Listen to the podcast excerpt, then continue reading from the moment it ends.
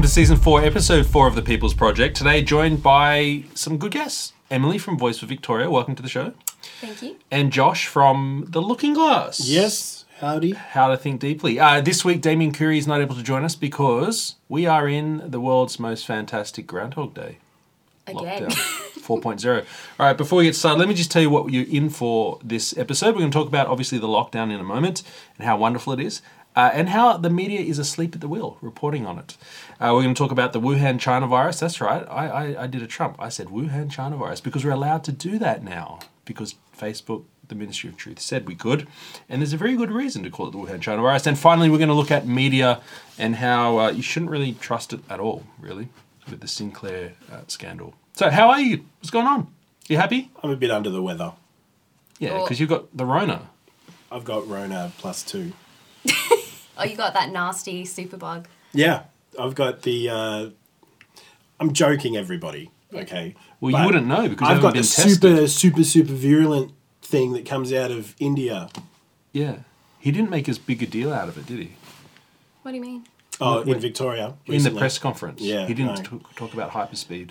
Yes, they did. They mentioned He mentioned. didn't it. say hyper. He He said didn't say hyperspeed. That hyper is reserved for um, Dan's vocabulary, along with a number of other non-scientific adjectives.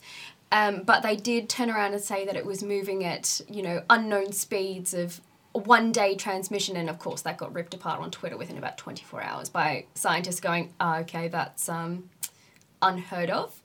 But anyway, so anthropomorphizing this virus. I love it. We should officially start this segment. Let's talk about the glorious lockdown 4.0. Welcome to Lockdown 4.0 Melbourne. I'm loving it. Oh, everyone loves a lockdown, don't they? Um, I think this is really interesting because I was wrong. What do you mean wrong? Like, really wrong. Everyone asked me, they said, you know, do you think they'll do a lockdown? And on the basis of all common sense, no. Like, our budget is trashed. Uh, they have already maxed out the credit card. They don't have the ability to pay for it, which we're seeing in their hesitancy to offer up compensation to literally anyone. Um, So and you, why are they doing? Why have they done it then? Because most likely they wouldn't have done it, and you're saying this is surprising you. So it's surprising me for the same way the five day snap lockdown for the tennis happened. I said it would be political suicide to do a snap lockdown and allow the tennis to run. And they they won't. They wouldn't do that, and they did do it. And I was at least right on that one because it was political suicide. Yeah. They had more of the public turn against them That's in true. that five day period than almost anything I've ever seen. I, it was absolutely unbelievable. I think I went up over 2,000 followers in less than a week. Mm. People were furious. And I think that that really demonstrated a lot of the issues in the sense that this has been completely politicized. This is why I think politicians should be nowhere near this. I mean, let's be honest, politicians should normally be nowhere near a crisis anyway. Um, and what we've kind of seen here with them doing this is pandering to that narrative that it's nothing or a smash lockdown. And that's that's it's it's that old expression when all you have is um, Ah, yes. the the, man with a hammer sees will every, find a na- everything's yeah, a nail. everything's Yeah. a nail. And conveniently, when they use that hammer, they keep forgetting about the costs. The cost to society, um, in so, so many respects. I mean, even getting elective surgery delayed again, Mm-hmm. medical appointments that people have waited Mm. months for, specialist appointments all shut down. Well, you and I have had a particular exposure to this because our inboxes are flooded with mums, parents, school kids saying, "Oh my goodness, I don't know what to do." the children thing in particular for me is disgusting. Mm. And Merlino got grilled in the Public Accounts and Estimates Committee last night. So there was a period where he was getting um, grilled on that. So that's basically like a government committee that audits government spending. Mm. And in this, obviously, the lockdown kept coming up. Interestingly, Pallas, in that, leaked the seven day lockdown before the presser. What? Yeah. What? He turned around and said it was going to be seven days, and Richard Reardon fucking tweeted it before Merlino had done the presser. And uh, Oh. this Was was, that an on a- purpose? no, it No, was an no. accident. No, one of the other MPs got it out of him. Um, but you know, an hour didn't see before that. that, Richard Willingham had tweeted it saying they've decided on seven days, and I was on Twitter going, why is this coming out of everywhere but a presser? Like, okay, I can't swear, can I? You already have, but please don't, because you're putting work on the editor to. Okay, cool. Which is, But like, fuck quarantine or anything else like that. They can't even organise an announcement. Do you think? it's better if you don't swear, because we've Okay. got to find every swear and beep it out. All right, I'll stop now. Oh, get stuff. No. It's okay, you can say stuff. no, it's all right. I need to. Um, do you think that that's uh, like that? That seems indicative of the attitude of the population in Victoria. No one gives a rip anymore. But this is the thing. You populist politics is such to blame for this. Like we have such weak populist leaders. Um, and the people advising them are the ones that are either getting paychecks cut by them or there's funding links or like there's some level of kind of conflict of interest. And the whole point is we have seen this in endless psychological experiments over history, the Milgram experiment, all sorts of things like that. People's behavior when they are scared or feel Yeah. enabled can be reprehensible. Yep. The whole point of having people in charge of that is they're meant to be above the emotional aspect. Mm-hmm. They shouldn't be pandering Or, or, or inflaming it. as or inflaming now. this. Yeah, Like manipulating it. Yeah. Hundred percent, but this is what populist politics does. It takes that that emotion in the masses and it makes it hyper and it makes it emotional and gaslighting and, and you know you're not doing the right thing. Mm. Yeah. What do you mean doing the right thing? The how are we gaslighting. That's a that's a good uh, good point. how are we meant to control the actions of other people, but we're being punished for the so-called actions of other people? That alone is disgraceful. Yeah, I, I praised Merlino initially, uh, not for this announcement, for, for some announcement, because he wasn't gaslighting like Dan was. Not to that extent, a little bit, but However, yeah, the presser yesterday when announced the lockdown, he did rely on Dan's MO to Mm. try and get his message across, which unfortunately I have to retract my praise Well, I'm for sure he James doesn't Merlino. write his own speeches. Yeah, but you could see him relying on the same old tropes. When they do presses, across. it's a little bit more off the cuff than people Yeah. kind of realize. They don't script them too much. But you'd have some you'd have some buzzwords that you needed to mix in.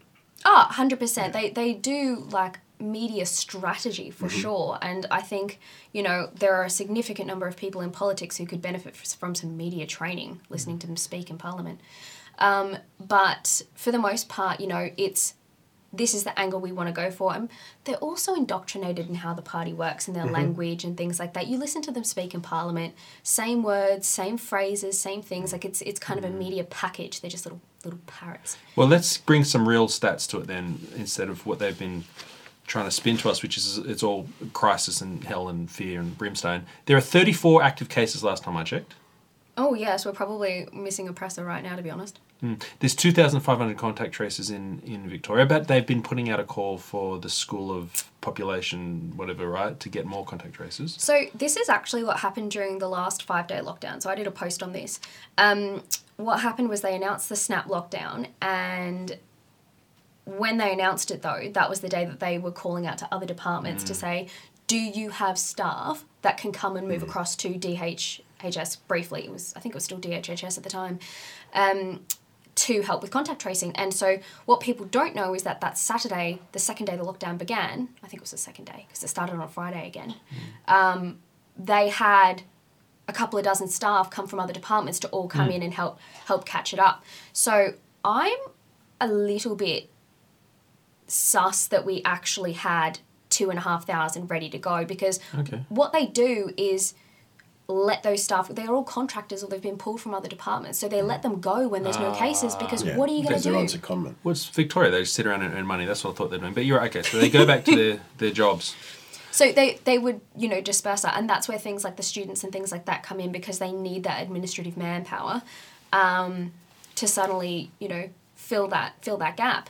And this is, I think, it's interesting having discussions about the difference between Victoria and New South Wales because New South Wales has invested in its health infrastructure a lot more and a lot more consistently um, over the last sort of 10 years. So they were kind of in a better position originally, whereas our Department of Health and Human Services was notoriously broken. Mm-hmm. It was a horrible mess.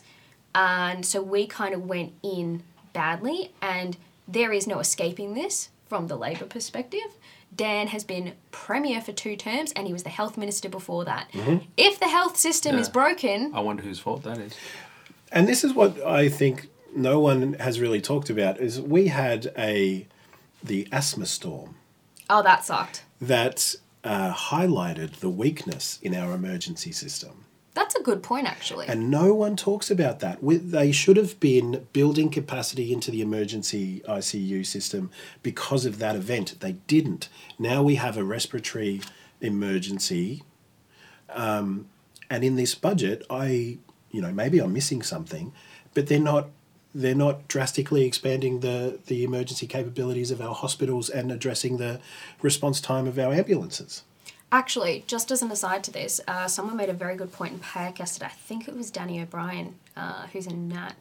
He was pointing out that in their mental health plan and things like that, he goes, "Where's the staff coming from? Like, where's where's this where's the plan behind this to actually run it?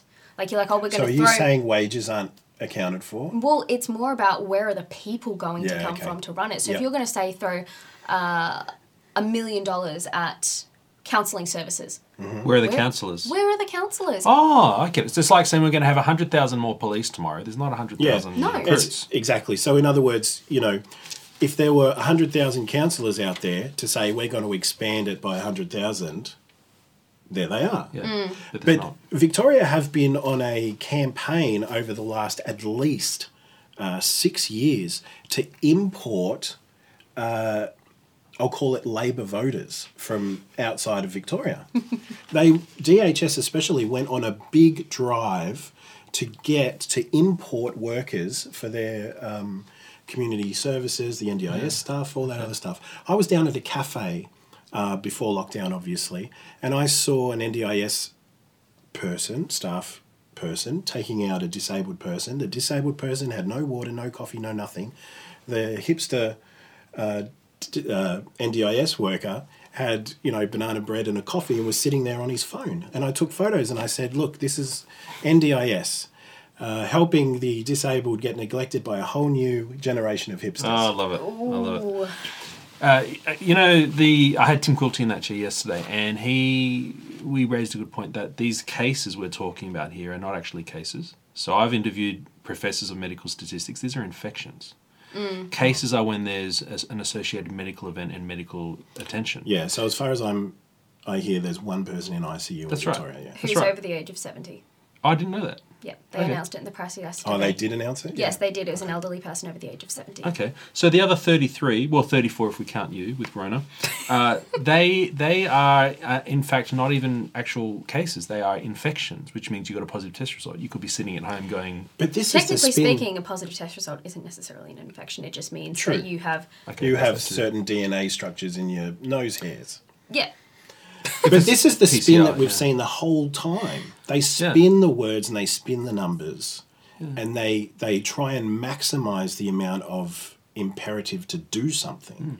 I mean, you were talking about uh, being surprised that they were did a snap lockdown, whereas what I'm seeing, especially in Canada, oh, they've lost the plot. Oh, absolutely. They've lost the plot in Canada.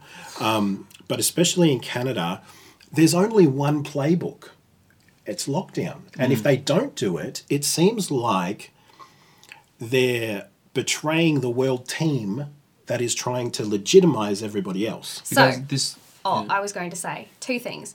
This is how policy works. Policy is written off what other people have done, and do we do the same things? And this is why mm. I think politics should be nowhere near this, because they don't want to be seen to be doing something different, especially not in the populist era. Now, what is interesting is it came out about six months ago, and I have the article for this, is the first place to ever do a harsh lockdown was Italy. Yes, mm-hmm. that's Now, right. everyone assumed this was on medical advice. yeah. It wasn't. Mm. So they basically did their equivalent of an FOI. They FOI'd the advice given to, I believe his term is Prime Minister over there as well, of Italy. Uh, and at no point in that advice did it say to lock people in their house, to shut parks, to mm. shut churches. That was made up politically. It was completely made up politically. If you look at pandemic planning mm-hmm. papers, including ours, the idea that Australia or Victoria or even the world doesn't have one is possibly one of the most ridiculous theories I've ever heard. I have ours printed out over there in blue from Mikakos. Oh. It doesn't mention lockdowns at all. No, it doesn't because they are such a blunt measure tool and as a as a concept in policy, good policy making balances the needs of society as a whole and has minimal impact on the function of society. And we're seeing the consequences of what happens when politicians don't take that seriously. We are seeing it in the incredible mental health crisis in children. We are seeing it in the incredible medical um, backlog that we're facing in the hospitals now from delayed care. You know, months and months of appointments missed, um, particularly the elderly. I don't think a lot of people realize this. When lockdowns happen or when we're in restrictions, they can't go to appointments like heart checks, hmm. scans, hmm. things like that, because if they leave the aged care facility, they have to go into isolation for two weeks. So the hmm. choice for either the elderly person or their family becomes do I delay it or do I get my family tested for, you know, serious life threatening disease like heart disease? So this is actually something that happened to Sorry. Get tested, bro.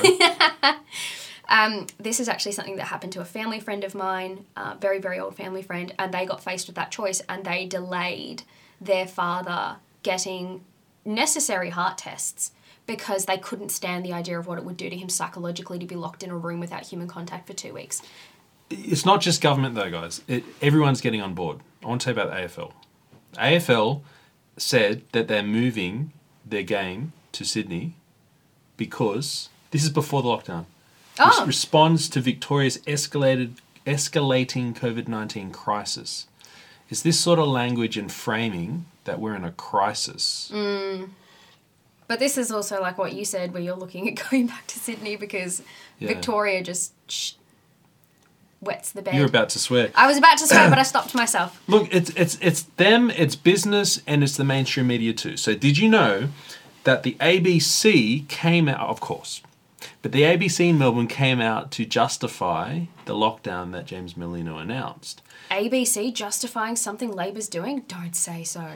The way they did it is by comparing the Victorian outbreak to the Northern Beaches outbreak in Sydney. Oh, if that was the same, why are we in stage bloody three lockdown? Yeah, and because because that didn't shut down the whole of Sydney, let alone the whole damn state. Anyway, watch this clip with the ABC where he compares it and he shows in it that the Northern Beaches crisis was more severe than our crisis, and then he says, "Look, this is why they've had to shut down Victoria." Well, let me just show you um, the most recent sort of larger outbreak that we saw in another state. That's New South Wales, the, the Northern Beaches outbreak, which started with just a small number on one day, very quickly blew out to 20 or more for a few days. Remember, that was a, a really large super spreading event, a concert at a bowlo uh, in the Northern Beaches of Sydney, which really spread that through much of the Northern Beaches. But they did come back under control, not without some mystery cases, not without new clusters being uh, created but the numbers did come back down again. Hopefully, we see that kind of thing again in Victoria. And let me just put the two, the New South Wales and the Victorian one, on the same chart for you.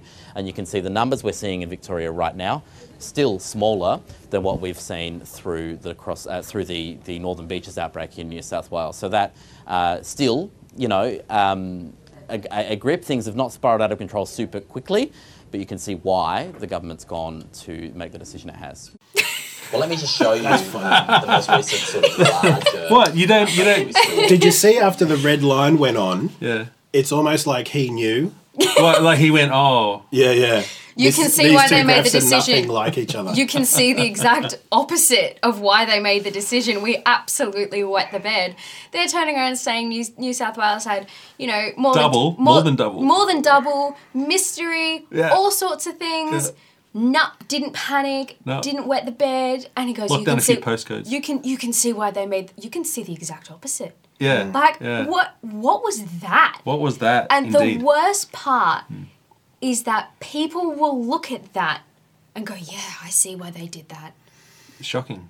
Uh, unbelievable, and it's it's so interesting. I was I was chatting with someone uh, the other day, and they were telling me a story about speaking to someone who just between New South Wales and Victoria, they were Victorian and just couldn't comprehend how New South Wales dealt with it without a lockdown. Like to them, it was no, we, Hmm. Have to lock down. we have to lock down. But it's and it's that thing where now the public, because these weak populist leaders pander to this sort of thing, they love it. Particularly the left, who are very much like, "We'll get all in your life and run Yeah. everything and whatnot."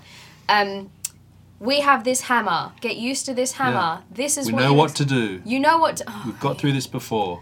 It's not just them.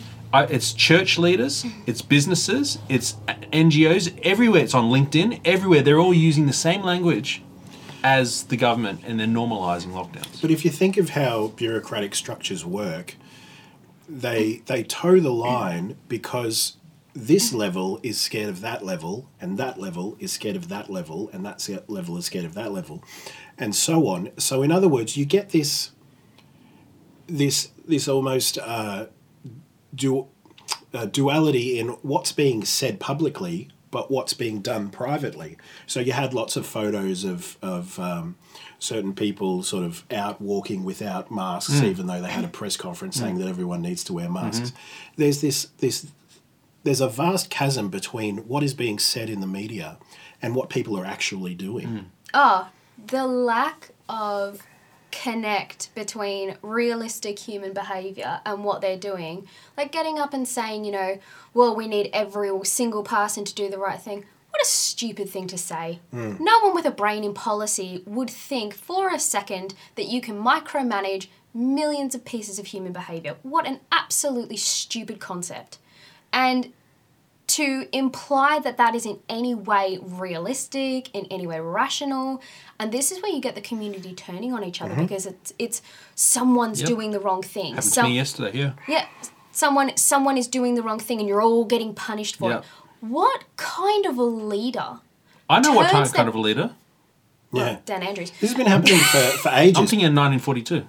Yeah, well, hey, And even 1945 into come on. 1992 when the Stasi was disbanded. The Stasi was the secret police long after Hitler was gone. Mm. for but 50 this years. was a major aspect of the um, Stalin's communist Yeah. uh, Get- regime. Getting to report on each other and Yeah. police each other. Yeah. It's a culture thing. and and to have society turn on one another like that i think you know and i've said this quite a bit um, when you have a situation how you manage that situation is individualistic the same thing can happen to multiple people and they'll deal hmm. with it differently now instead of saying the obvious of here is the at risk Yeah. it's very obvious blah blah blah dan got up and lied said this affects hmm. everyone equally this is why So not true. oh, it's literally not true. Like, they, some of our medical staff have admitted under oath they know that it only affects the elderly. So, So does the Or- population. To be fair, everyone watching knows that their six-year-old is not at the same risk as their 80-year-old grandmother of COVID death. yeah, We know this. we know this, and this is why I think a lot of people really kind of started tuning out today and going, "This doesn't discriminate," and everyone's going, "Ah, have you looked at your own statistics?" It like, mega discriminates. mega. And it's it's interesting rather than turning around and saying, we know who's at risk. We can work together as a community Protect to do them. this Yeah. and keep these people running and happy and these people safe. It Mm-hmm. was everyone needs to do exactly what we say or you're doing the wrong thing and if you do the wrong thing people will die. It was horrifically negative. It was intentionally divisive and we are seeing that snowball in society's behavior, emptying supermarkets, doing things like that. I don't trust you. I don't like you. You could make me sick. You could do this. If we don't all do the right thing, everyone will get punished. Like, this is abuse. It is, and this is why now, if someone came up to me and screamed at me in the supermarket for not wearing a mask, and they said, "Look, I'm 80 years old. You know, I've got a condition. I would, you know, you might, you know, I'm at risk." I'd be like, "A "Good point. Sorry. Like, I'll step back from you. I'll not be around you. Fine." But that's not who who accosted me in the supermarket. You know, who accost who you know who yelled at me when I was walking next to a Victoria police officer on the trails outside while I was drinking. He was eating. Young, 30s. 25, 30 year old woman, active activewear, screaming. I said, "This is a Vic." No, screw. So that You think that's good? I've got a good story. Someone, a, fr- a friend of a friend, who is a police officer, was drinking a coffee and walking down the street without a mask on. This was back in sort of stage four. Someone came up and tried to publicly berate him. And While he say, was drinking coffee? Well, yeah, he had a coffee in his In hand, but his mask was down. He wasn't necessarily drinking at the time. And she was having a go at him, telling him to, you know, pull his mask up and do sort of thing. Wasn't near anyone else in the middle of a street. And she just kept going and going, and he eventually said, I'm a cop. I enforce this. I know what the rules are. And she just paled and walked away. when I was with my cop, same deal happened, and they discovered as cops. Doesn't matter. They were screaming. Doesn't matter. You should be setting an example. You know, Mine were more unhinged than yours. People have, point. lo- uh, people have just lost it. there's definitely a demographic that do this. Have you noticed? The entitled one. Well, Yeah, but they seem to be age and forgive present company, forgive me, but they seem to be female. that's true. They seem to be in uh, post twenty five, pre say thirty eight, Yep. and they 25 40. probably have small kids. Interestingly, most of the ones that have, I found them to be childless. I've actually mostly been abused by men. Really? Wow. Mm-hmm. I bet you are a woman. Are I'm you a s- man. Mm. Like in general, or just No, no, in regards to the mask thing. In regards to the mask So personal, so quick. No, in regards to the mask thing. Um, rude. Don't snide you wear a mask? Pardon? Don't you wear your mask? No, I actually have a genuine respiratory condition. You're not allowed here. How dare you? You you anti-masker. do you, Hey, want, do you want to know where my respiratory condition comes from? no, no, that's private. It was well, it is, but it was a long-term issue from the flu ten years ago. Oh, wow. really. You had uh, the flu ten years ago, and you had ongoing issues afterwards. I got pneumonia. Oh, yeah, Uh, you know what, guys? We need to calm down because Okay. at least ScoMo has our back, right? Because at he's smirking at me. At least he's standing up to the rhetoric of our governments, and like Gladys has been saying, "Hey, I'm worried about what the Victorian government might do to the Victorian people," and she was right. Here we are. ScoMo also similarly is uh, is standing up for us. Have a look at this. The next seven days in Victoria will be very challenging. And of course, uh, we are very mindful of the distress and the uh, difficulty that this will impose upon people right across Victoria as a result of what is being described, rightly, I think, by the acting Premier as a circuit breaking lockdown. A circuit breaking lockdown. And a lockdown for seven days that hopefully won't go as long as that. I want to commend the Victorian Government and the acting Premier um, for their efforts uh, over recent days in particular. So there you go. Seven- He's uh, he's got our backs, doesn't he? It's just so annoying our government. because, okay, in America, and we'll talk about this later, you've got politicians that are coming out in, and they're, they're saying things that make more sense. Hmm. I won't say necessarily that they're true because we don't know if they're true or not. But in Australia, you seem to have this uh, just inert push towards Mm-hmm. supporting everybody, even if I, I bet you ScoMo has lots of problems. Of course. With what was go- what's going on in Of Victoria. course. Yeah. Well, that's why they stopped JobKeeper. Yeah, but he can't. He can't express it. No, But, but on, Gladys can. not? She did. So what is happening in Australia? Because I mean, back when Kevin Rudd and the flip flop between Kevin Rudd and Julia Gillard, they were talking about the faceless men. Yes. you know, Yeah. and it's not really a conspiracy theory. Like what you were saying before, the people who fund uh, tend to have their are the ultimate controllers of the party. I would say. Yeah. So why then do we have this weird sort of buddy buddy relationship between different parties in Australia that primarily hate each other, really? That's true. So, I will say this again: weak populist politics. Like Scott Morrison. Like Scott Morrison, who you could let air out of a balloon and it would have been worth more to the Victorian public than what he just said. It's so true. All he said was, "It's going to be tough. It is a circuit breaker, and congratulations, Melina." What does circuit breaker even mean? Oh my god, don't get me started on this Like shit. just the Sorry, rubbish I- phrases that people use that mean absolutely nothing. like for instance, follow the science. What science? Where is magic science that I can follow it? Is it a balloon somewhere? What we're talking about is scientists. So where are the scientific studies from scientists um, justifying lockdown is even effective? They're under cabinet privilege. they are and currently that's under cabinet absolutely ridiculous. And David Limbrick is absolutely right to be livid and apoplectic about the fact that they're not being transparent and that they're, they're not they're not supplying justifying research to Mm. do this stuff. Well, it is also a breach of the state of emergency legislation, which was the point. Um, Credit to the Liberal Party, uh, predominantly David Davis and Ed O'Donohue, who are dog with a bone in this in VCAT at the moment. They are absolutely fighting. Um, there was another um, process that David has started to follow to get. He's attempting to get the executive privilege decision independently reviewed, which is a process that exists in New South Wales. So we spoke about this briefly last time. Uh, the government is basically not coughing up the documents. I found out. So there is that. But you're right. You know, this follow the science, do this, etc. There is no science for masks outdoors. There's not even proof of outdoor transmission. What kind of performative circus media is this? And it is, it is performative. And this is something where if someone would like to debate what I'm saying, show me literally anything you can find anywhere on the internet that supports masks outdoors. I did find it. There are people that have collated proper research studies from between 2010 and 2018 on the effectiveness of masks. No, no, but outdoors specifically. Um, I'm sure some of them would have touched on that.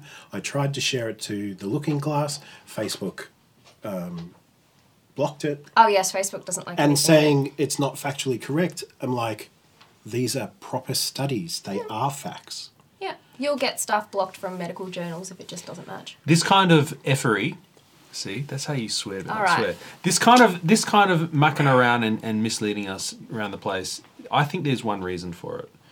Uh, people say it's a conspiracy, whatever. No, no, no. I think the truth is that they say we're all in this together. I think this cartoon is more really what's going on. We've got a bunch of people on the SS fully employed, and that includes you know people whose jobs haven't haven't been affected. They're screaming at people like me who have lost money because of lockdowns, and I'm minor compared to some of these hospitality places. Uh, one guy messaged me this morning on LinkedIn. He told me about the amount of stock they had to throw out in hospitality, and he said it's not just us. He said when the lockdown comes off in se- seven days, there will be a tail. Yeah, There'll be four or five days where people won't come out of his house. He reckons he's, he's facing a 14 day lockdown. yeah. And he said he, this effect will resonate through his supply chain. Uh, the people he buys the product from, they're all feeling the pain. Yeah.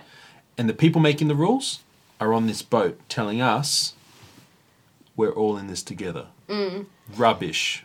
one of the like the thing that I've seen throughout the Victorian fiasco, um, and extensive throughout what's going on in the rest of Australia, and also what's going on in UK, Canada, and also attempted to happen in America, is this absolute kick in the nuts to the middle class small business. Mm-hmm. I mean, if anyone has studied um, you know macroeconomics in a in a Austrian sense, mm.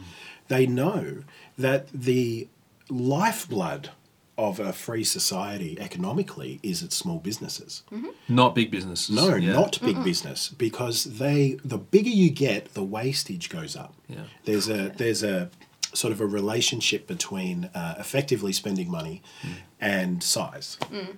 And so And capture by the regu- regulatory Exactly. capture. Yeah. And so, what I see over and over with the Victorian budget um, is this kick in the guts to, to small businesses who employ, you know, up to maybe 50 people. Yeah. Yeah. It's just outrageous. Well, this is a good segment because not only have we covered the lockdown, you have uh, healed from coronavirus. You're, you're over it. Uh, there Well might done. be, You're in there might be remission. another bit uh, coming later. We'll see. Okay, round two. All right, let's have a chat about the Wuhan China virus. Unlike most mediums, this is a great way to unpack what you want to say, to put some substance behind it. I don't think there's many other forums where a politician or anyone for that matter can actually say much beyond a soundbite. Mm. But to actually have the opportunity to talk through issues, to give people an understanding of what your thinking is, and to just have that ability to, to unpick everything, uh, that's what I find really positive about this experience. So I invite people to come on. Would you recommend they accept that invitation? Yeah, I absolutely would because I think that you you might have your own views, which you know to some degree might colour what you think, but I don't think that you try to push them onto who you're interviewing. Hmm. And in fact, you, you're happy to take a contrary view just for the sake of exploring the issue more more deeply.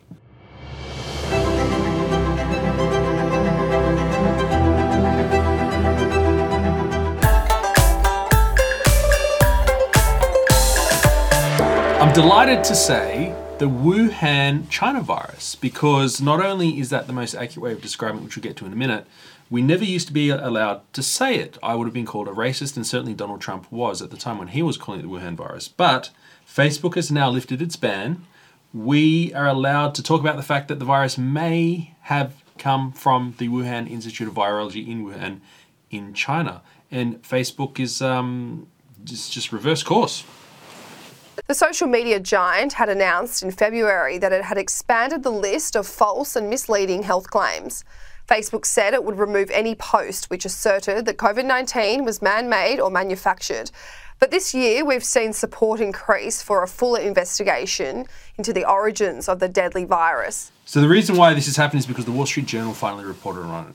That in November 19, scientists from the Wuhan Institute of Virology was sick. This is November 19 before anything had happened. When December was when this whole thing started? Yeah. January? So my my favorite theory is that there was a hyper infectious virus released on the public in November, of which they detected it, but it was only you know eight weeks later, despite the fact that it was peak tourism season.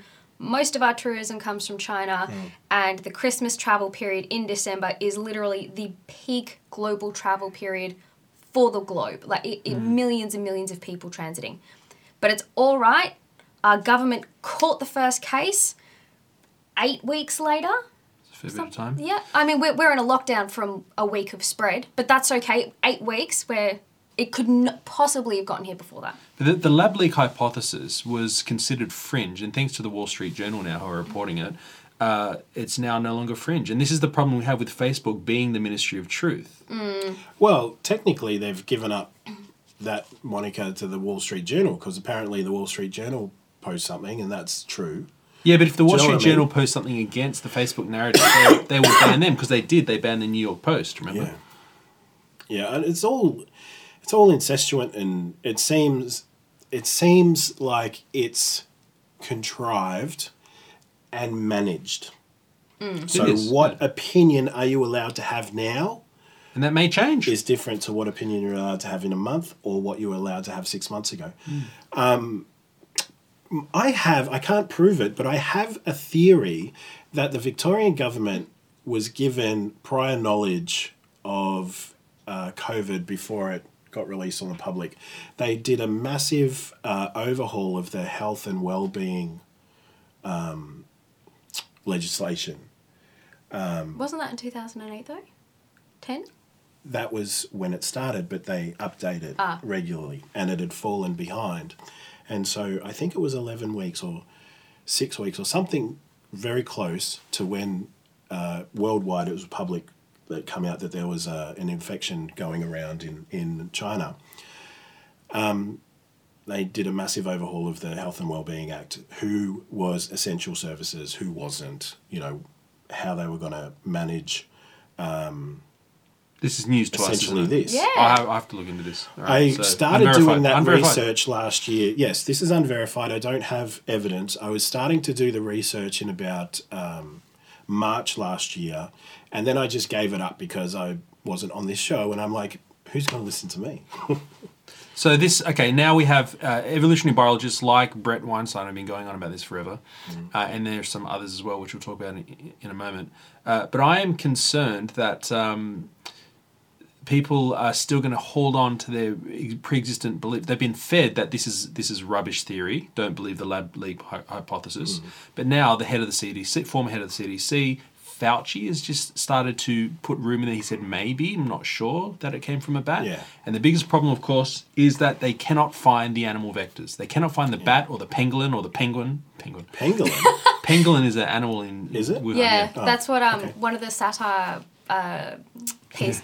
uh, what do they call it? Betoota Advocate. They called it Pangolin's Kiss. That's what they've uh, nicknamed it, which I can't find. My, that and um, Spicy Flu is my favorite. Now the problem is if China, uh, could- if if it if it was found in China, they would they would they would hold this thing up because it takes the heat off the lab leak Yeah. hypothesis. But they cannot find, find it. the animal. They've tried to physically infect bats, and it's not Yeah. well suited yeah. to the bats. That's what they were doing at the Wuhan Institute of Virology. They were testing on bat coronaviruses. So this Apparently. is interesting for No, me. no, no, this so, is legit. no, this is Oh, legit. is legit. So The Wuhan Institute of Virology is well known to be doing gain of function research. Correct. And this is the thing that I think was really, really annoying because I was one of those people that found all of this all these months ago. You're a whack job conspiracy theorist, blah, blah, blah. And one of the things that I think was the pivotal moment for me where I realized there was something really creepy going on with social mm. media is I posted a link to the CDC.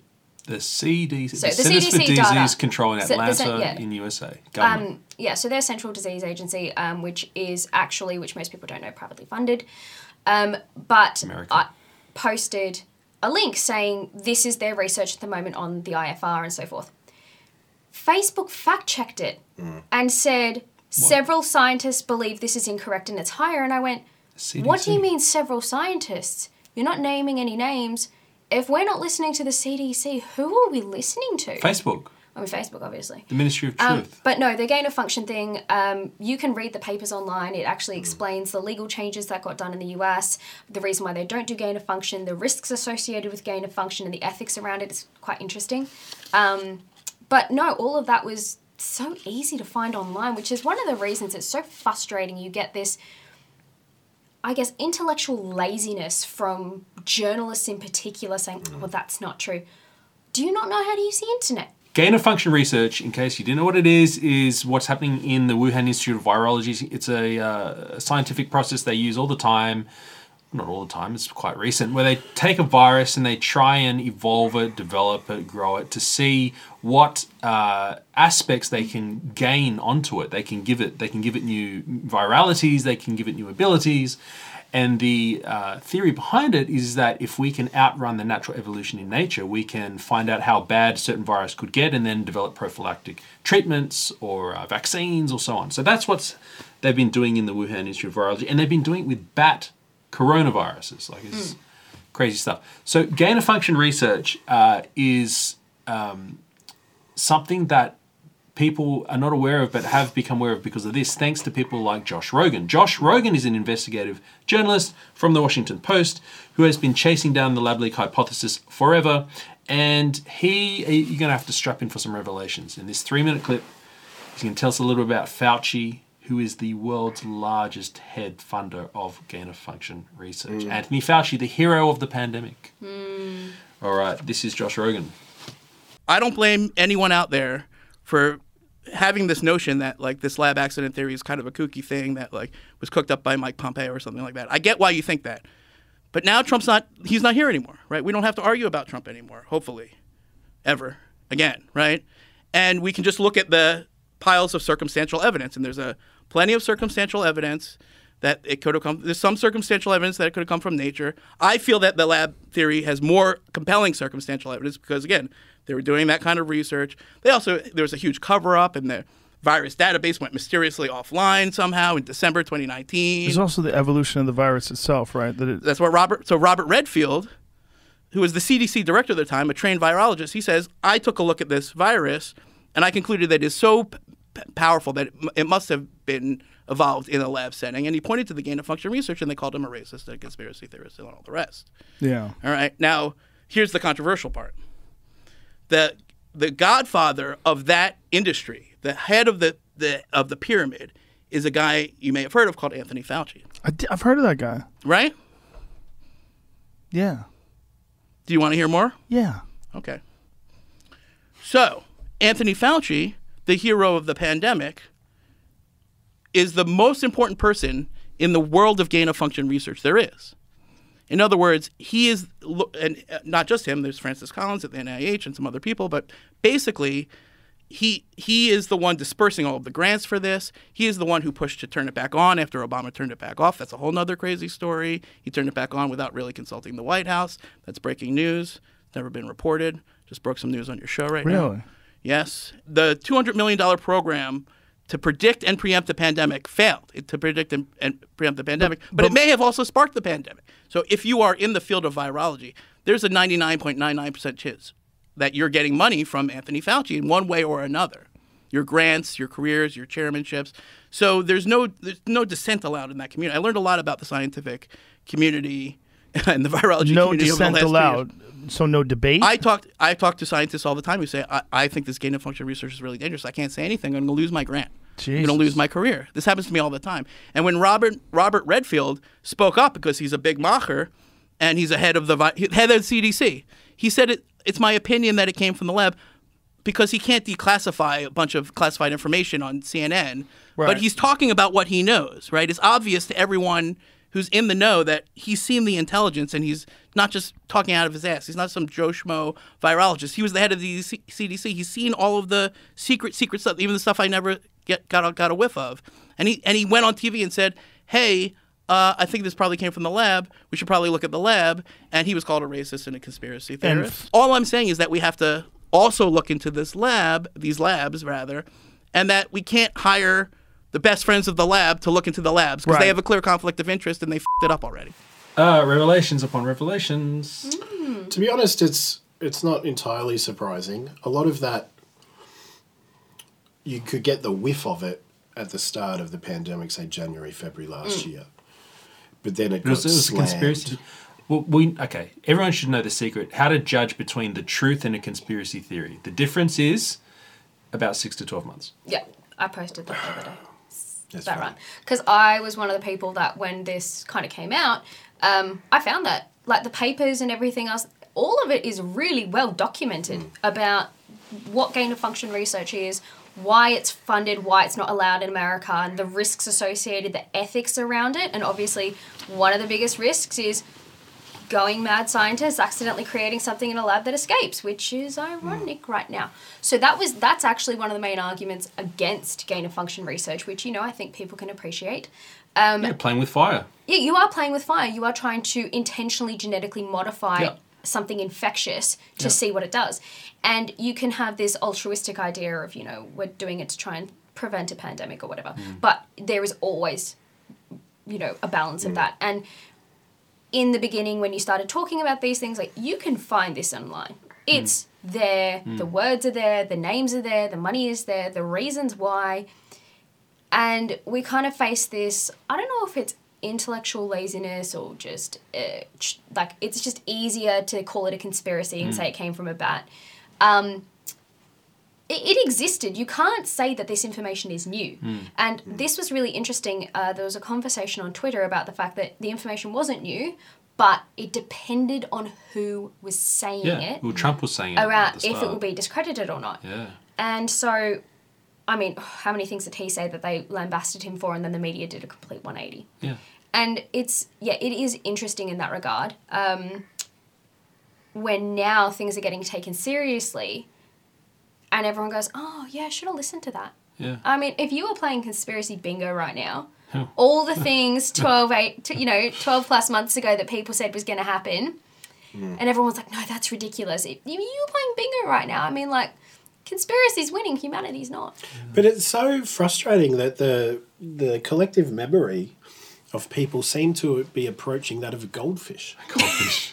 You know, a couple of seconds. Well, our attention span has absolutely plummeted as a species over the last two decades with the introduction of social media and the amount of pieces of information that we're exposed to a day. Our ability to absorb and retain is just Yeah, we'll hold them to account there because it's all on. Rec- so one of our most viral clips was shared uh, like three thousand times. Was Ali Langdon tearing down Craig Kelly f- talking about Professor, um, whatever that guy is. Brody? No, talking about uh, a guy with ivermectin and whatever. yeah, Professor Borody. Uh, no, it was another guy who was talking about. Anyway, uh, when when Ali Langdon comes out on the Today Show and says Ivan ivermectin is all the rage, when she was so viciously partisan to Craig Kelly over it, well, I'm going to put those back to back, and then that's going to go viral. Uh, but you know, with this gain of function research, this guy, this investigative journalist, did suggest an alternative. Instead of spending all this money creating the core plot of every dystopian sci-fi movie ever made. Instead of doing that, spend that money on surveillance.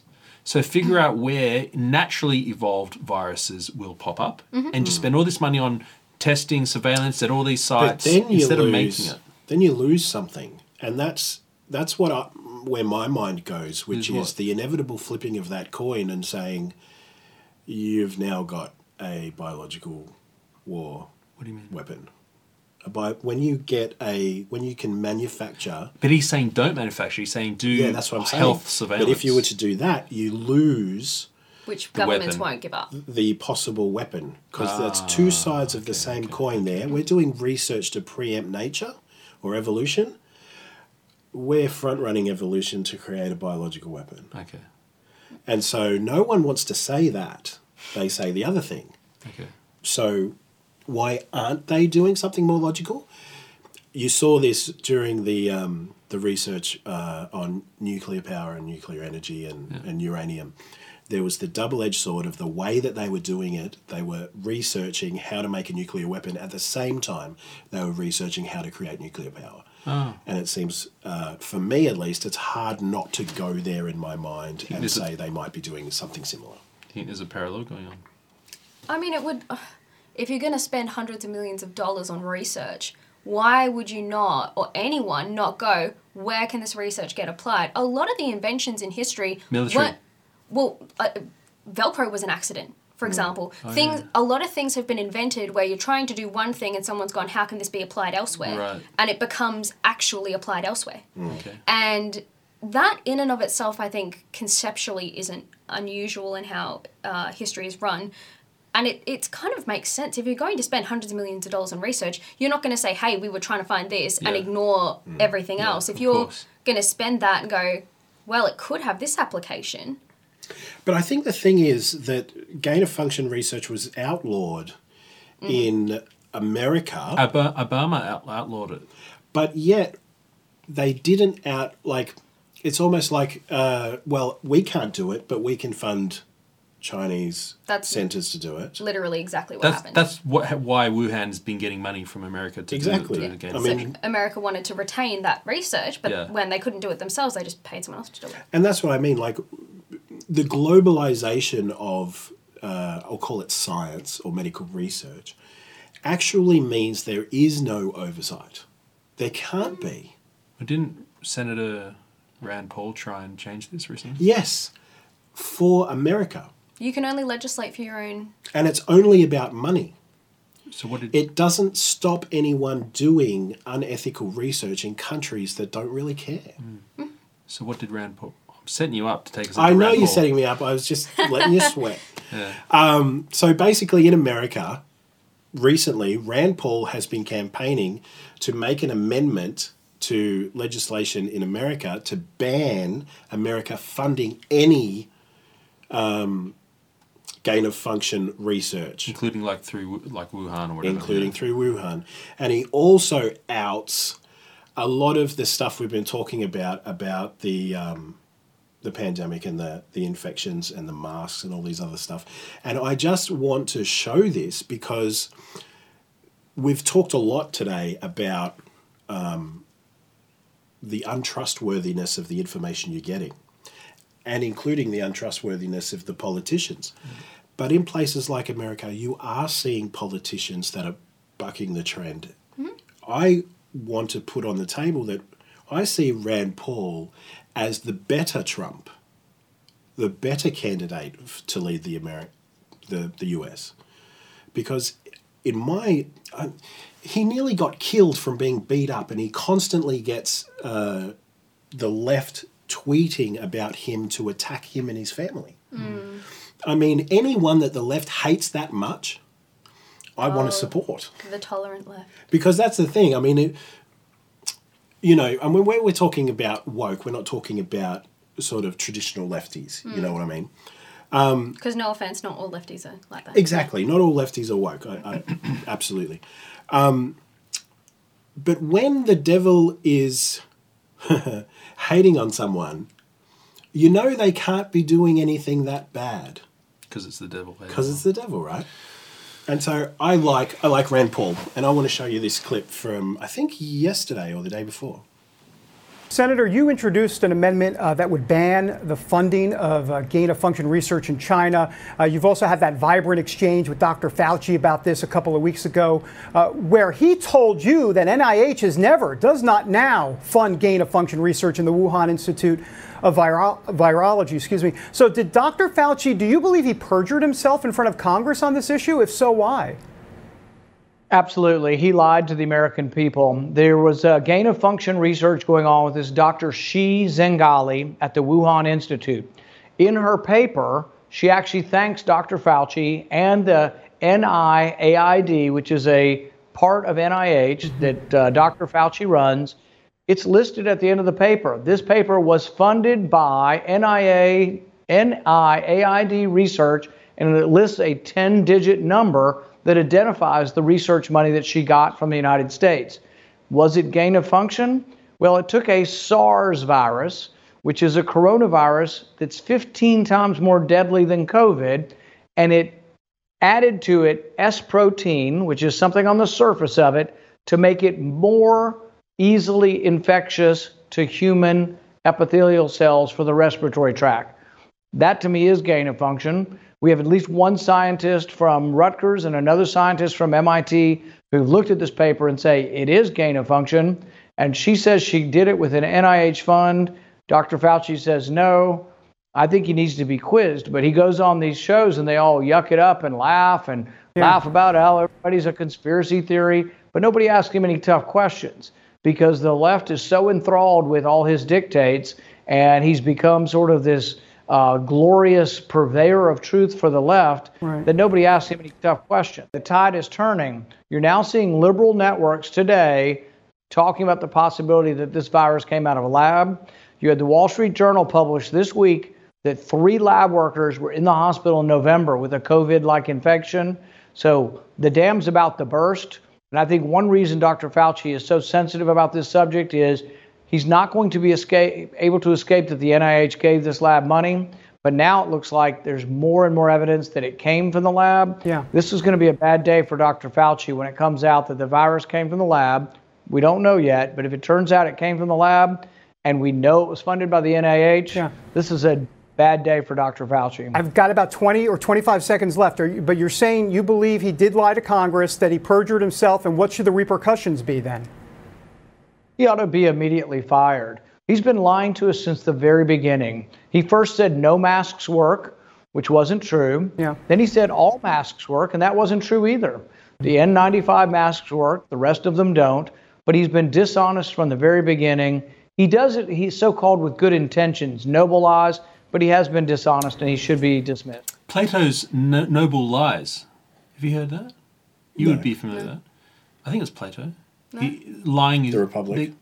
They, they, I don't know where it's from, but which work it was from of Plato's. But it could be. Uh, it's um the idea that some lies are done for noble purposes. Yeah. Oh, no. Noble lies. Fauci's a vile little farmer rodent. Don't kill him again. what have you done? Well, this I'm is just barely holding it together. Come on. no, he's absolutely full of it. Uh, all this gain of function stuff and all the paperwork was all online. He has changed positions so many times, and it is worth mentioning that the gentleman who invented the PCR test, the Nobel Prize Oh, yeah, winner, Yeah. went to his grave dead, yeah. quite recently, uh, fighting with Fauci for years, very, very, very publicly, claiming he was misusing the test. And he had used it inappropriately because obviously the inventor of the PCR test, and this is not a conspiracy theory, use Google for 10 seconds, it's not hard to find. He said it is not actually designed to be used exclusively for disease diagnosis. Hold on. Speaking of disease diagnosis, just Disease diagnosis. How contextual that here we are talking about the Wuhan China Yeah. virus. See, what I want people to do with that video, though, is to, okay, something is going on in America with Fauci and what he said about the masks and all that other stuff. These have flow on effects to Victoria. Mm. When people do research, proper good research, and when people are attacking lies and other things like that and pushing back against the liberal system, um, it has flow on effects for us here. No one is really doing it here. I mean, there are there are uh, various people that are trying to um, get the truth out in Australia, let's say, like us and you and lots of other people. and the Doctor Network.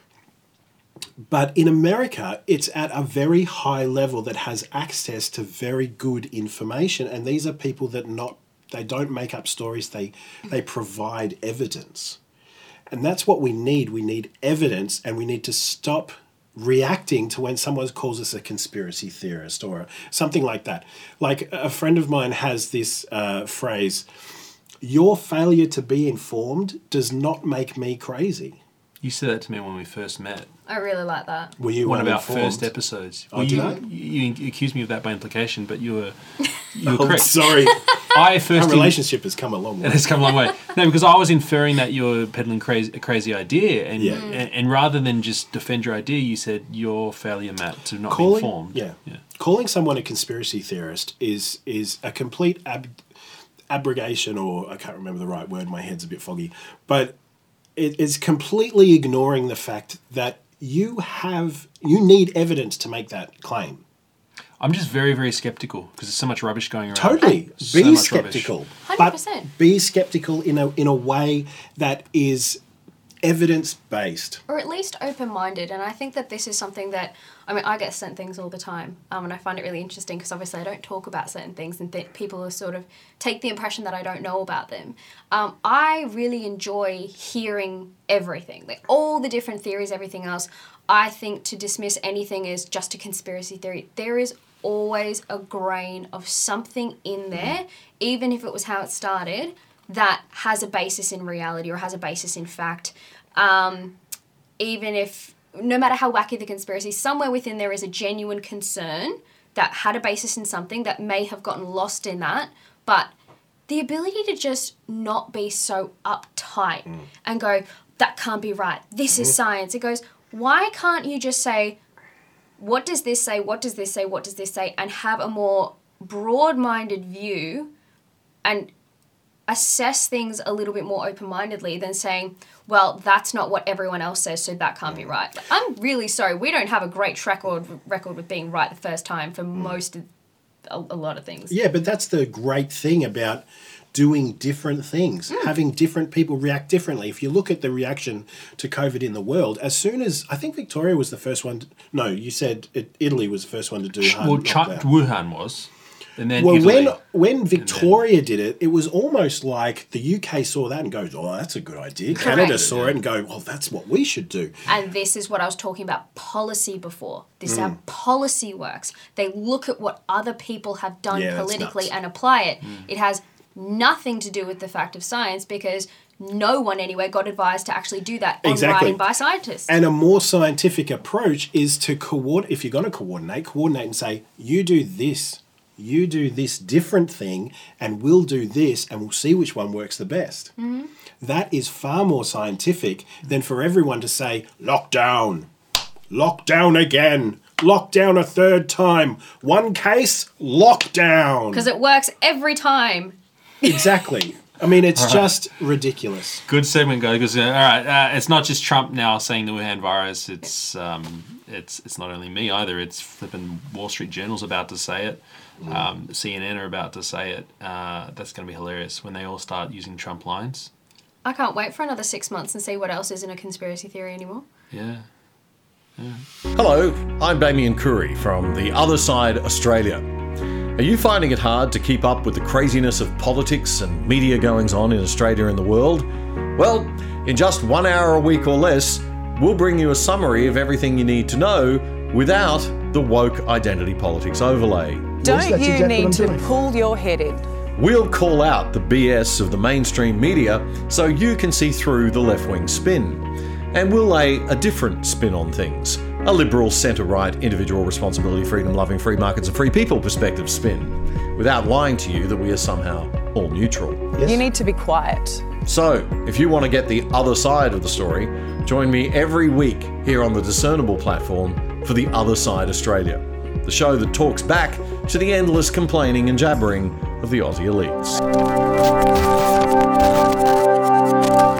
the media is a magnifying glass. You have a whole picture, and this is it. And if you look into videos on Mockingbird and the theory behind that, Yes. there are some fantastic videos that actually demonstrate when the media does this. And we have seen this in Australia, we have seen this overseas. There was a hospital uh, in the US that got outed as faking lines at a hospital. I think it was Cherrywood or something, where they actually used staff in the hospital, Why put them in masks or whatever, do- and put them in the line to get tested so it looked like they were people. This but is this what? is an For old money? technique, though. oh, yeah. They were doing this with um, past Israeli-Palestinian conflict. Oh, yeah, all the time. Yeah, All the yeah. time. They were. Mainly they on the Hamas side, right? We saw that in this last conflict. one They of the ones that I saw that I can't see, it wasn't for this one. It was for like you know twelve years ago. Yeah. Um, it was a Islamic Palestinian woman cowering behind a, a wall uh, with her child, and there were bullet marks kicking up dust on the on the wall as if they were shooting at her, and the um, the film was was outed as being faked, that it wasn't the bullets actually weren't hitting the wall; they were just cowering behind the wall, and so this this technique of um, you know making the news essentially is is very old. Like I'll give you a really quick anecdote. I was sitting. I won't tell you where I used to work or where I still kind of work because I'm not allowed. But um, I was sitting, and there was a, a, a group of people who were obviously protesters. Um, maybe 20 people, right? There was a camera person there and there was a, uh, a reporter. And I was just sitting there watching them.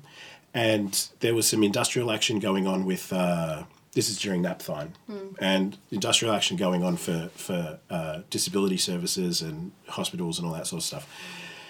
And um, everybody was sitting around, everybody was talking. The, the reporter was talking to the leader of the protest. You know, I want to reiterate, not many people. And it was almost like they said, all right, it's time. And everybody sort of came together, and I heard the reporter say, now make a lot of noise. And The it was a reporter very- said that? The reporter said that. And the camera was a short lens camera. So it looked, big. looked like there was lots of people there when there was only about, I think I counted 20. And um, the bit went for less than a minute.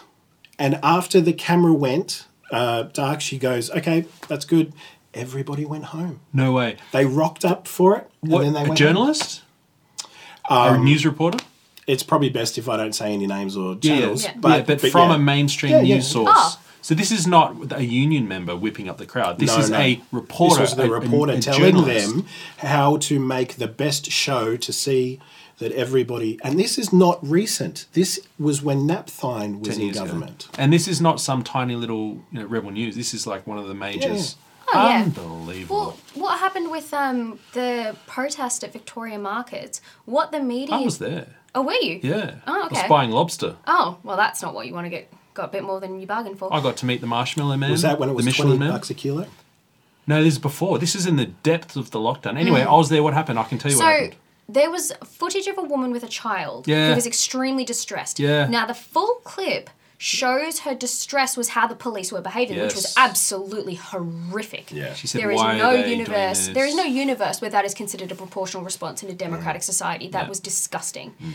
But her response was to the police, but they snipped her to make it sound like it was in response to the protesters.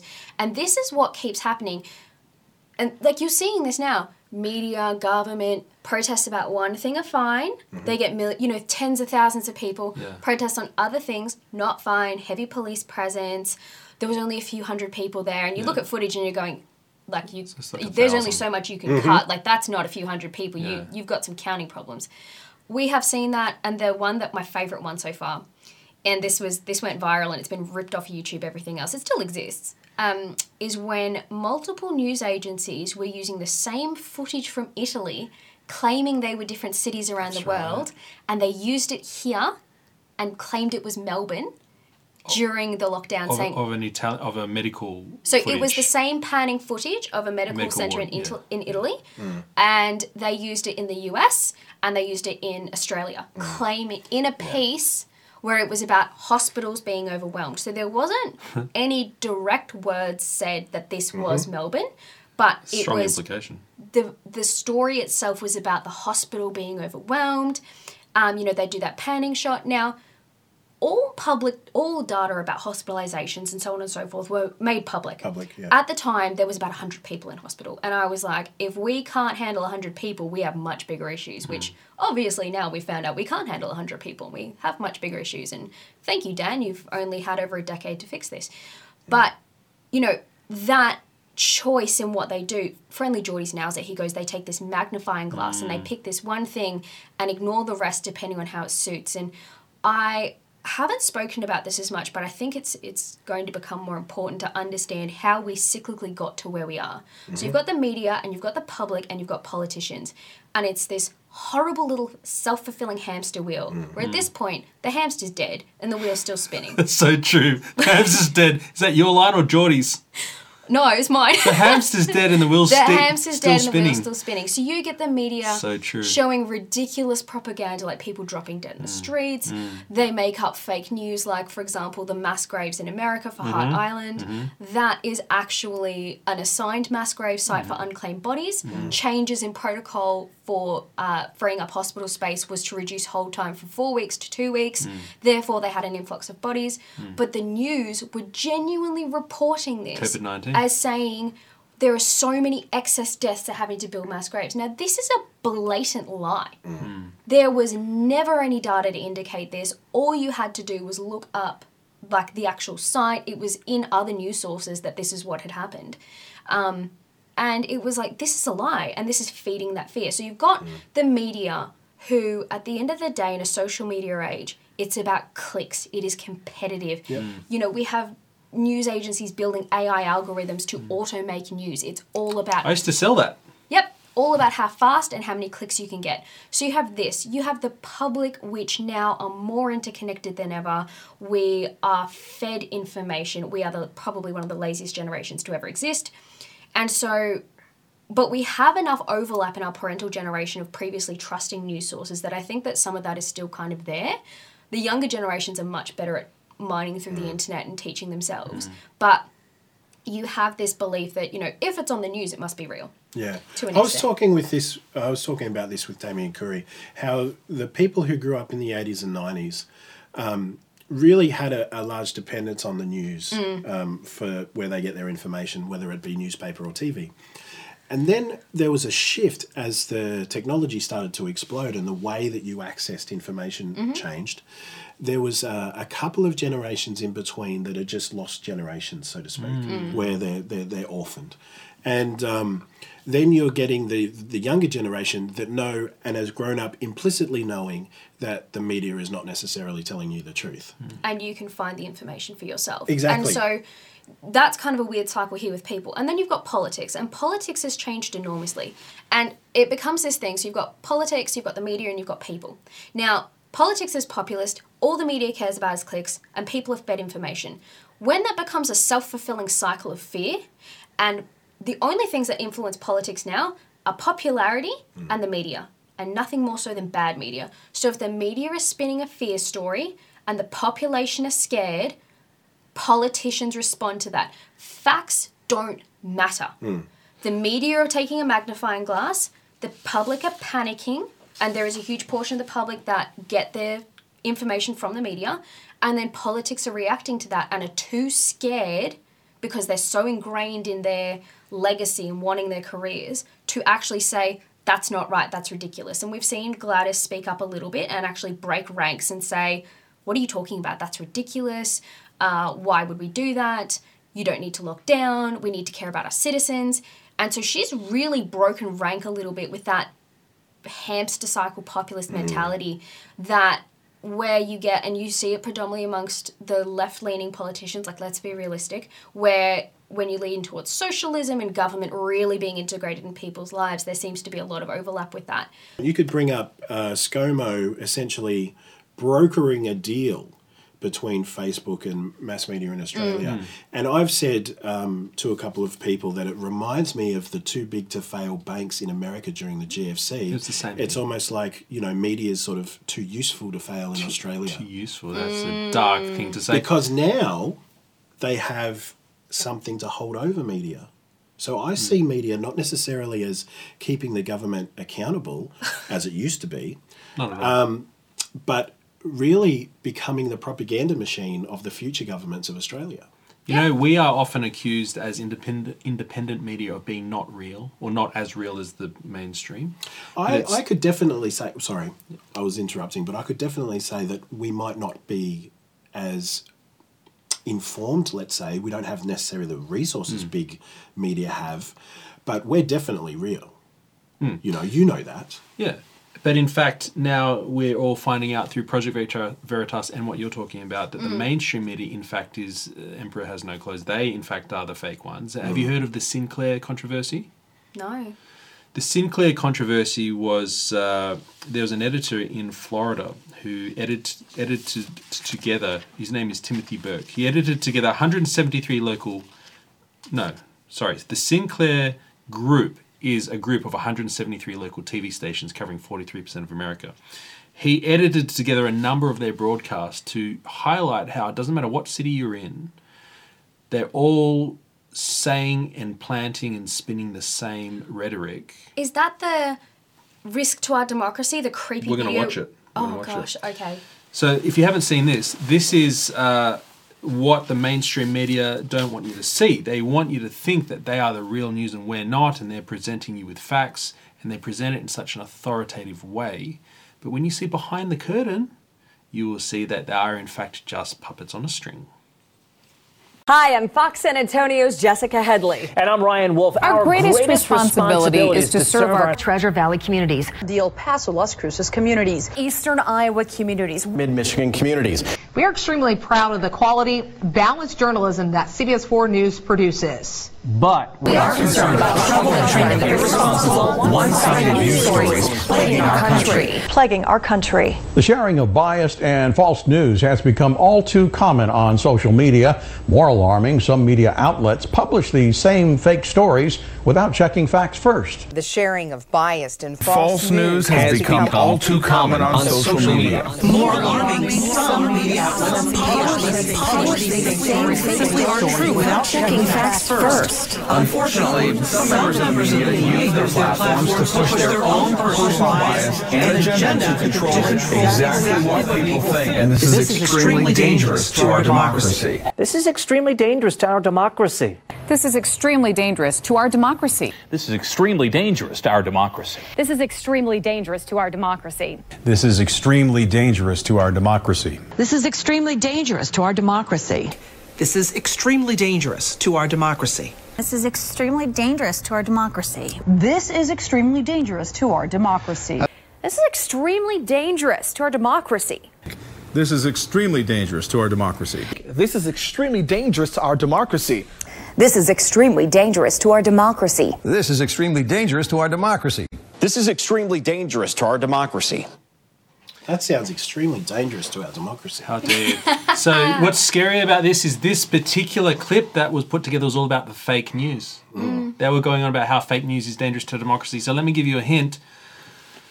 the people you trust telling you the news,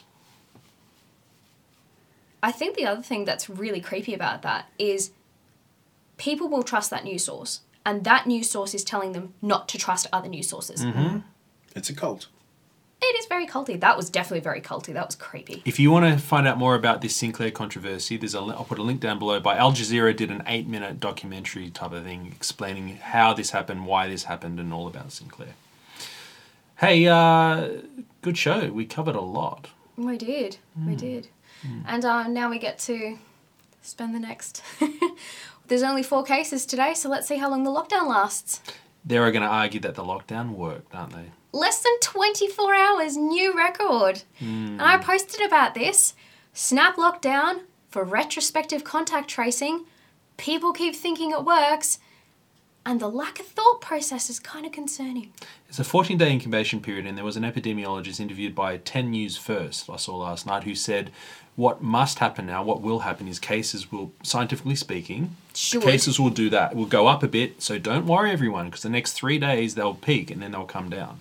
So- the fact that they're not Mm. goes directly against what this epidemiologist was saying. So I just retweeted a, um, a data set from someone who was sort of following all of this, and they said, You've basically announced a lockdown at the peak. And this is Yes. exactly what's happened at every Yes. single other snap lockdown in the country.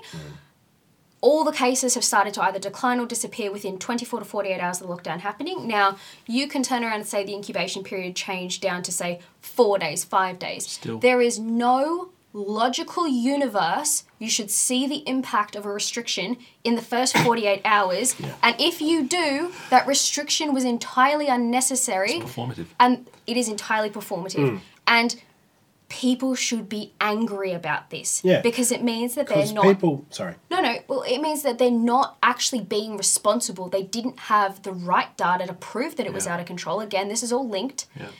and so it's ridiculous. Like that ABC thing we were looking at before. Yeah. Oh, you can see why ma- they made this decision. Absolutely not. You're Cannot. showing no.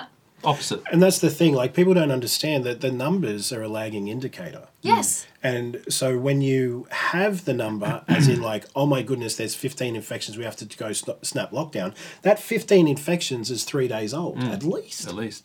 Well, controversial opinion. If you are pro lockdown and you want to squash what's going on with the lockdown, it should have been a lockdown a week ago, Hmm. a week and a half ago.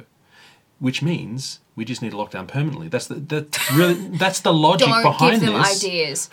But so what sort of lockdown? I mean, when I when I look at what's going on in the world, the trends that are going on in the world, I see people wanting to get rid of cars and commuting. Yeah, that's true. People wanting to get rid of uh, cash Yeah. transactions. Yeah. Um, people wanting to restrict people's movements to locally, moving people Yeah. into cities, out of rural, into cities. And so when I look at the lockdowns, I can't help but think there seems to be a bigger agenda here. And I think that if we can step back a little bit, like I said, I think last week, if we can step back from this onslaught of just ridiculous information that doesn't make any sense and have a more uh, broader perspective, get a bigger picture, maybe we can front run some of these things that are happening and not be so Reactive. reactive. Exactly. So the one thing I will challenge you on that is the lockdowns in Melbourne have meant that we've actually had more people leave the city. Yeah. Mhm. More people have actually dispersed, and they're Mhm. having to talk about initiatives to get people to go back to the city because the city's now dying. yeah. Um, so I think that there is different elements of that, but I do understand what you mean. I think it's the inability to not get emotionally caught up in a situation. Like if you sit there and you watch the news and you watch these programs, you kind of begin to understand where this mentality comes from in people because it is horrific. You would think the world was ending. You would think there was a plague, which can I just have It's a moment? not. The plague is bacterial. This is viral. For the love of just stop, that. saying that. reference. It drives me insane. If Hmm. you're going to bang on about following the science, at least get a basic comprehension of what you're talking about. Hmm. And It's not even the Spanish flu though, which was viral. It's not even that. I just, but and this is the thing, all these lies. Once in a hundred year pandemic. It's not. That's a lie. There's actually been at least two others where millions of people died, and ironically, the boomers screaming at people lived through both of them and didn't notice. Because clearly they would otherwise say, hey, I remember this pandemic. So there was the Hong Kong flu uh, and the Asian flu pandemic, which, like, yeah, there's a theme that's not great. Australia's been pretty lucky because, you know, we've missed out on a lot of the things that other multi country continents have to deal with. Mm. And so I feel like Australia is in a position where it's a lot harder to hide the uh, the um, manufacturedness of the of the crisis. Well, yeah, we're such a young country in terms of from when we got a what are we going to call it colonized founded Invaded, apparently, we're supposed to yeah, say. yeah. When we supposed to say became great. Wow, racist. Yeah, so we're actually one of the oldest civilizations on the planet with our indigenous hmm. heritage. However, we unfortunately ignore a significant amount of that, which I am against because it's such a waste of such beautiful culture. But scientifically speaking, Josh is correct. Living everything standards since the invasion have Yeah. skyrocketed Skyrocketed. in this country. I mean, yes, Life here is amazing. There were some But we really have- horrible situations and things happened, but at the Doesn't same mean time, the truth is. We, ignore But we truth. also that seem- happens in lots of different circumstances, not only in Australia but other circumstances that have nothing to do with England. But this is the thing we live in a country that is cushy. Mm-hmm. A lot of our population is disparate. So a lot of people who do quite well never see what it looks like for people to not do well. Mm. And I've noticed that having lived, I lived in the UK for a period of time and everything's a lot denser. Mm. You will absolutely transition through Mm. areas that you will go from massive amounts of wealth to massive amounts of poverty Quickly. very very quickly Yeah. and you don't have that here you don't have that No. we are such a spoiled country I get the feeling though, Victoria is becoming the new California It totally is. We said that last week, didn't we? in what regard in the regard of the, leftist divide between rich and poor oh is getting to Yeah. the point where it feels like Victoria are like, we're going to so gut the middle class that Mm. you're either going to be in poverty unless you can find some way to climb out. yeah Yeah, but the, in the name of trying to bring equality, though, they're causing inequality. Exactly. I I mean, this is the. Isn't the- that historically how it normally goes? Exactly. Yeah, laughing. Nicole. So what are you gonna? Uh, we're in lockdown here in Canada, in Canada, and here in in, in Melbourne and Australia, right? So I, want, I just want to have a shout out. It's not just us. There's Canadians are under some intense lockdowns over there as well, where they have underground churches operating now. Unbelievable. Uh, Can I give a shout out to Canadians as well? Yeah, well, hang on. Free Palestine protest went ahead in Calgary. No problem. The police uh, enabled really? it. and- Yep, in Calgary. Uh, Calgary police enabled it. But in the same place, they locked up a pastor. Mm, and Yeah, I think any, any lockdown protesters get arrested too, don't they? Yeah. Yeah.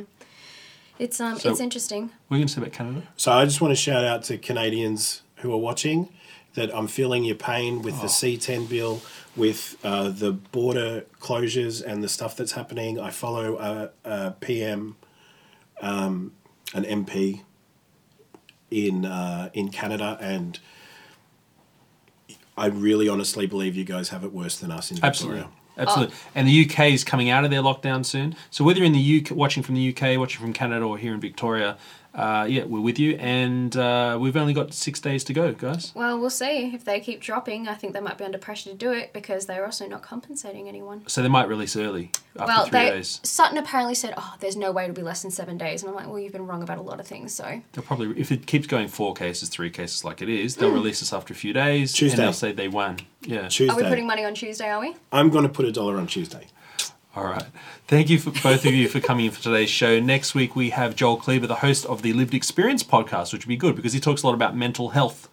Uh, he uh, interviews people who have gone through their own issues and stuff. So see you next week. And uh, the parting message, I think we've done our parting messages. Stay sane.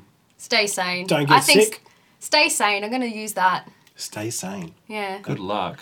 I say, woohoo! I stand with Dan. Is it a catchphrase? Dan's coming back soon. Maybe Everyone that's not the expression you want to. Wuhan. Is that the one you? Is that the What I stand with Dan. no the I hand say- the hand expression you just chose Oh, to use? yeah. Is that really the? Uh, Don't what- use that one either. what am I allowed to do? This one. You're allowed to do spirit fingers. Yeah, you can do that. Oh, You yeah. can do happy hands. Happy hands. Happy hands. Oh, so hard. It's so All right. hard.